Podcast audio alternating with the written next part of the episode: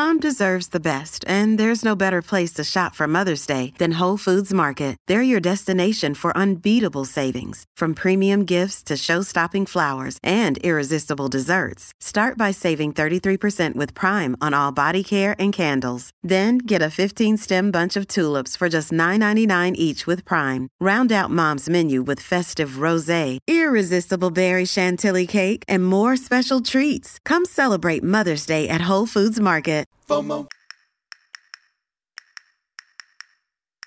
My name is Patrick J. McGinnis, and I'm a FOMO sapiens.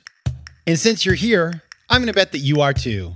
And when you're like us and Monday comes around, you don't dread the new week. No, you wake up every Monday morning knowing that this week might just be the best one yet. This is FOMO Monday, the snackable show that starts your week right with hot takes, life hacks, listener mail, and even some FOMO therapy.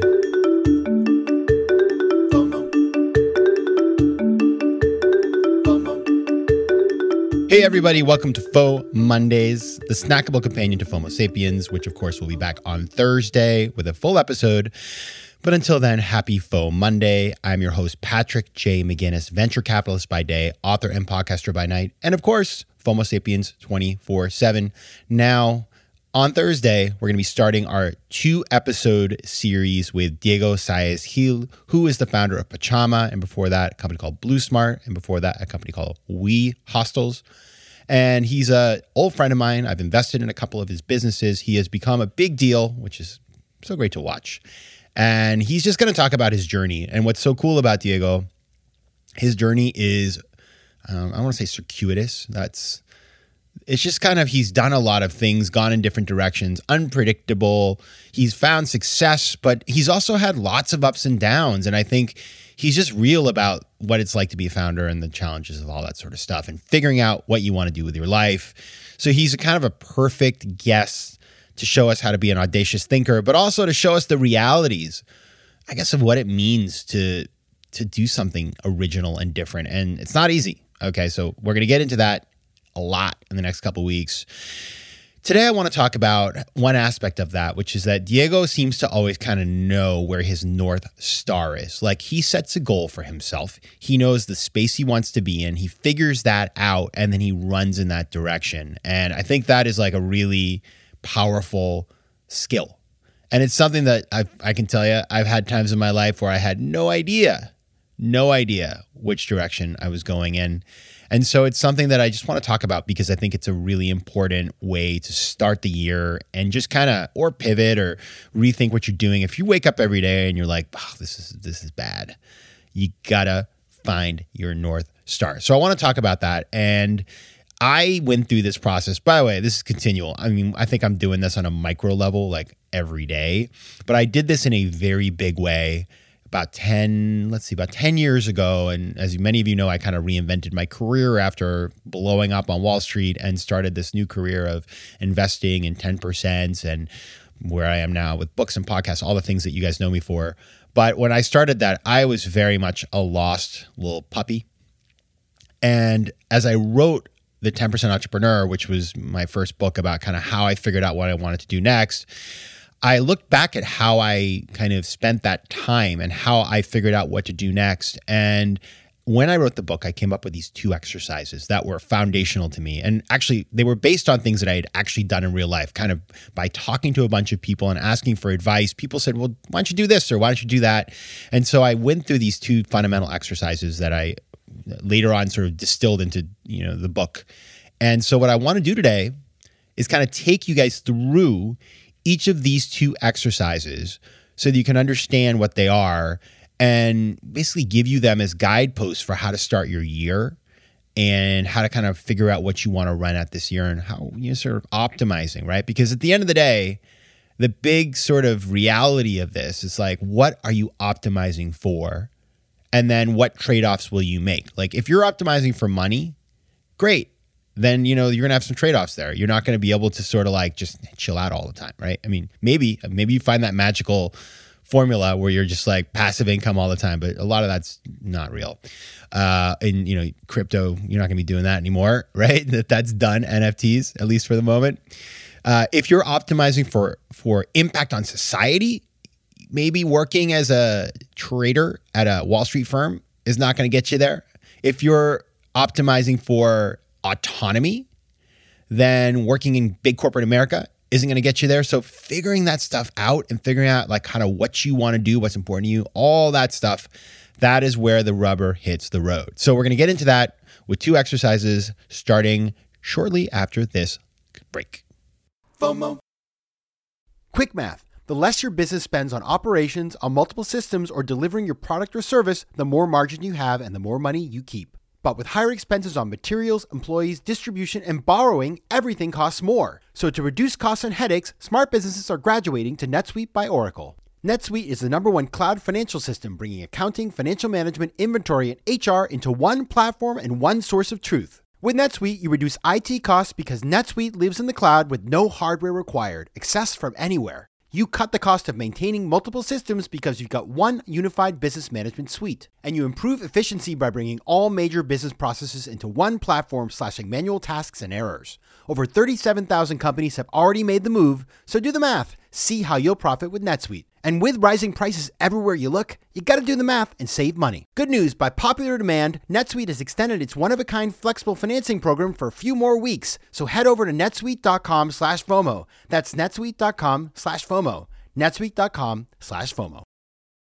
Tudo bem, meus queridos Fomo sapiens? Now, that right there was Portuguese. And as you know, I love speaking foreign languages. But I'm not alone. One in five Americans have learned a new language on their bucket list. If that's you, make 2024 the year you finally check it off that list with Babbel, the science-backed language learning app that actually works. Don't pay hundreds of dollars for private tutors or waste hours on apps that don't really help you speak the language. Babbel's tips and tools are approachable, accessible, and delivered with conversation-based teaching so you're ready to practice what you've learned in the real world. Now, FOMO sapiens, you know I speak four languages, and it takes work to stay on top of them, especially with French. C'est difficile.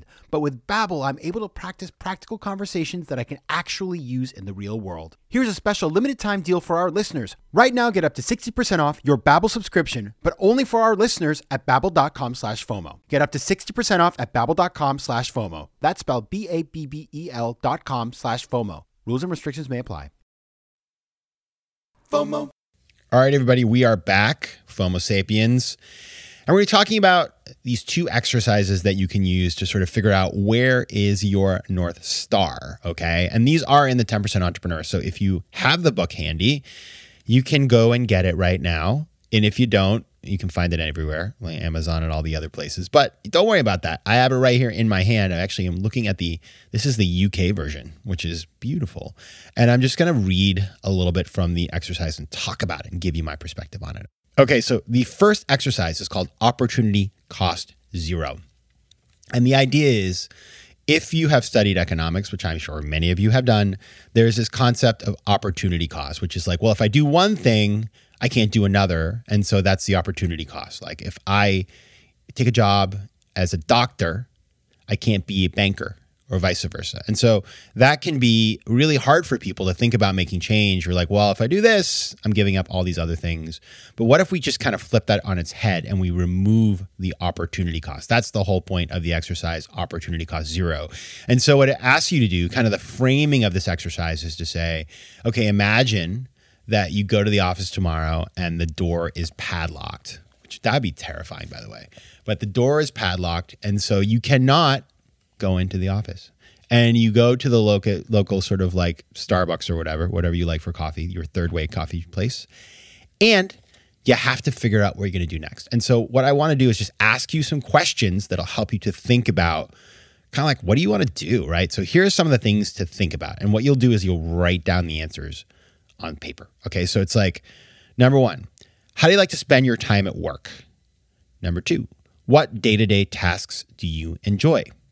Number three, what talents do you have that are special and that set you apart? Four, do you prefer working on a team or working alone? Five, what kinds of problems do you like to solve? Six, do you prefer to advise or to lead?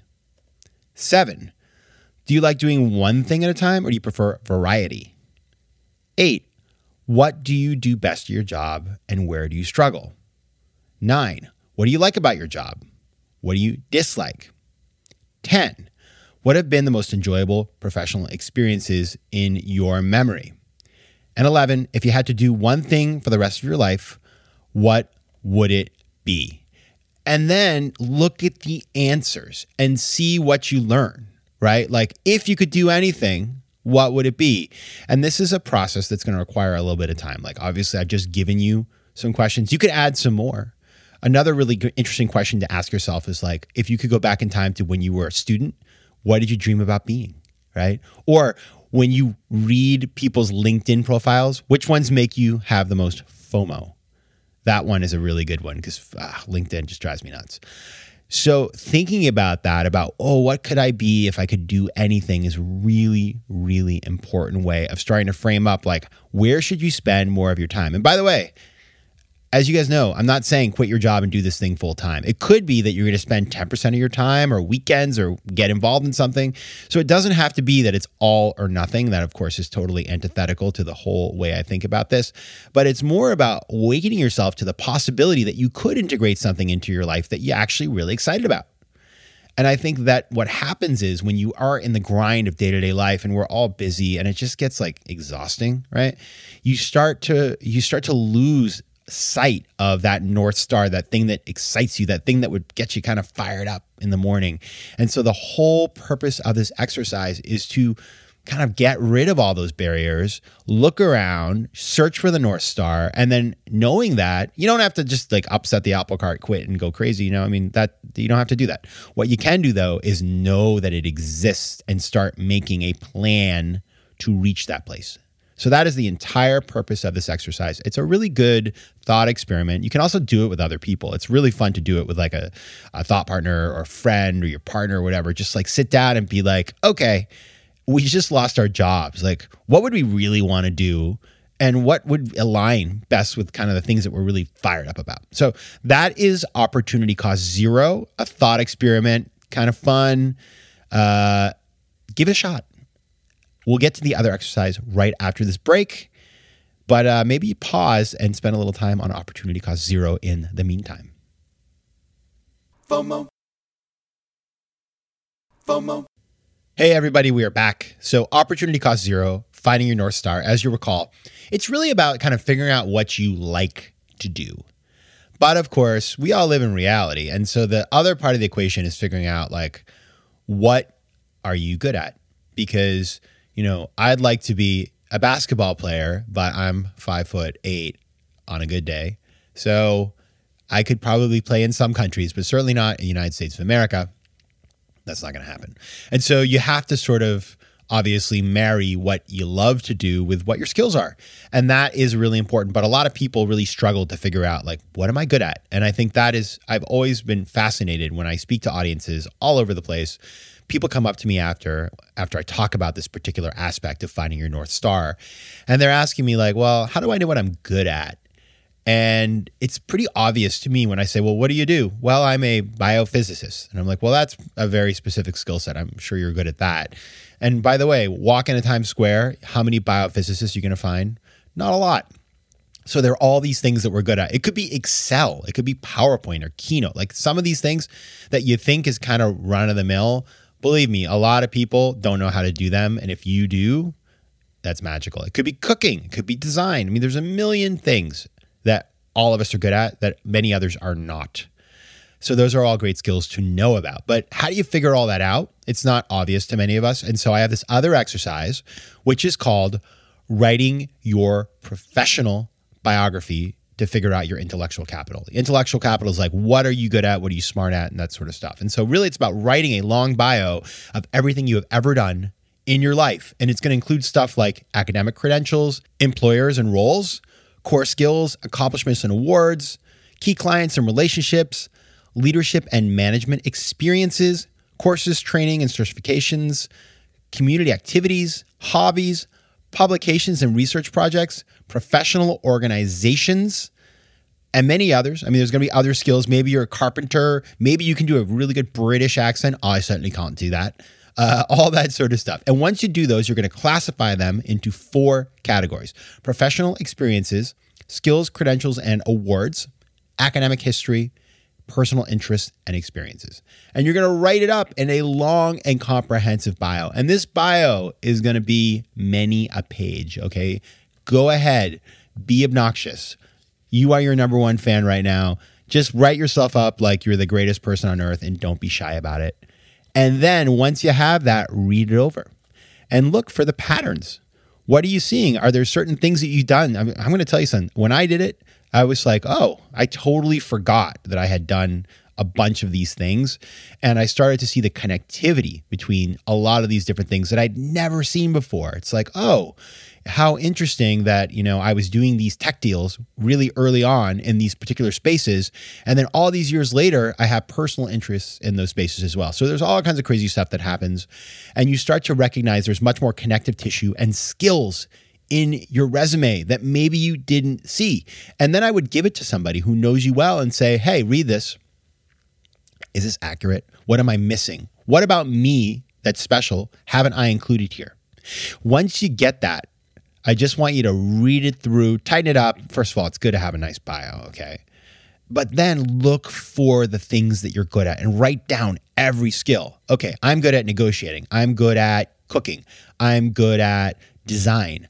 I'm good at marketing. I'm good at making an Excel spreadsheet. Whatever those things are for you, write them down so you have a list of the many wonderful qualities you have. And this is where it gets kind of cool because the connection between what you're good at and what you like to do if you're really good at Excel, that doesn't mean you have to be a budget preparer.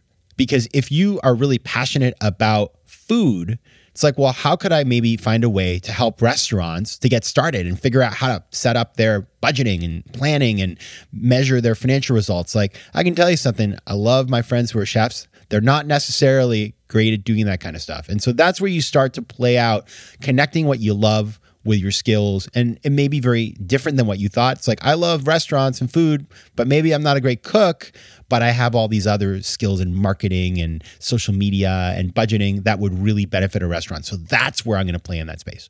So that's the kind of stuff that allows you to take that beautiful North Star that is your dream and connect it to the tangible things you're good at. And that's where FOMO sapiens win because the FOMO part is great. But if your FOMO is then sort of unrealistic, it's like, I love restaurants, but I can't cook. Well, not going to be able to address that. If it marries your skills with that passion, then you're in a great place and your North Star is going to guide you to the right place. Oh my goodness, everybody. That is exciting. Actually, I'm super fired up about that stuff. I, I might just do this again for myself, actually, because I do think it's healthy to do every once in a while. So join me uh, if you have any questions, you can find more about these exercises in the 10% Entrepreneur, which you can find all over the place. And if not, just hit me up. You can send me a note at Patrick J. McGinnis on Instagram at let's connect at patrickmcginnis.com. All right, everybody. Good luck searching for that North Star. And until Thursday, take care of yourselves, FOMO sapiens. FOMO. If you like today's show, please be sure to rate it and recommend it to your friends. And as always, you can find me on Instagram at Patrick J. McGinnis, on Twitter at PJ McGinnis, and on the web at FOMOSapiens.com or PatrickMcGinnis.com, where you can get all kinds of free resources to live a more decisive and entrepreneurial life. FOMO.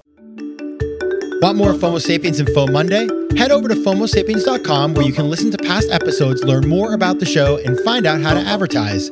You can also connect with me on Instagram at Patrick J. McGinnis and on Twitter at PJ McGinnis.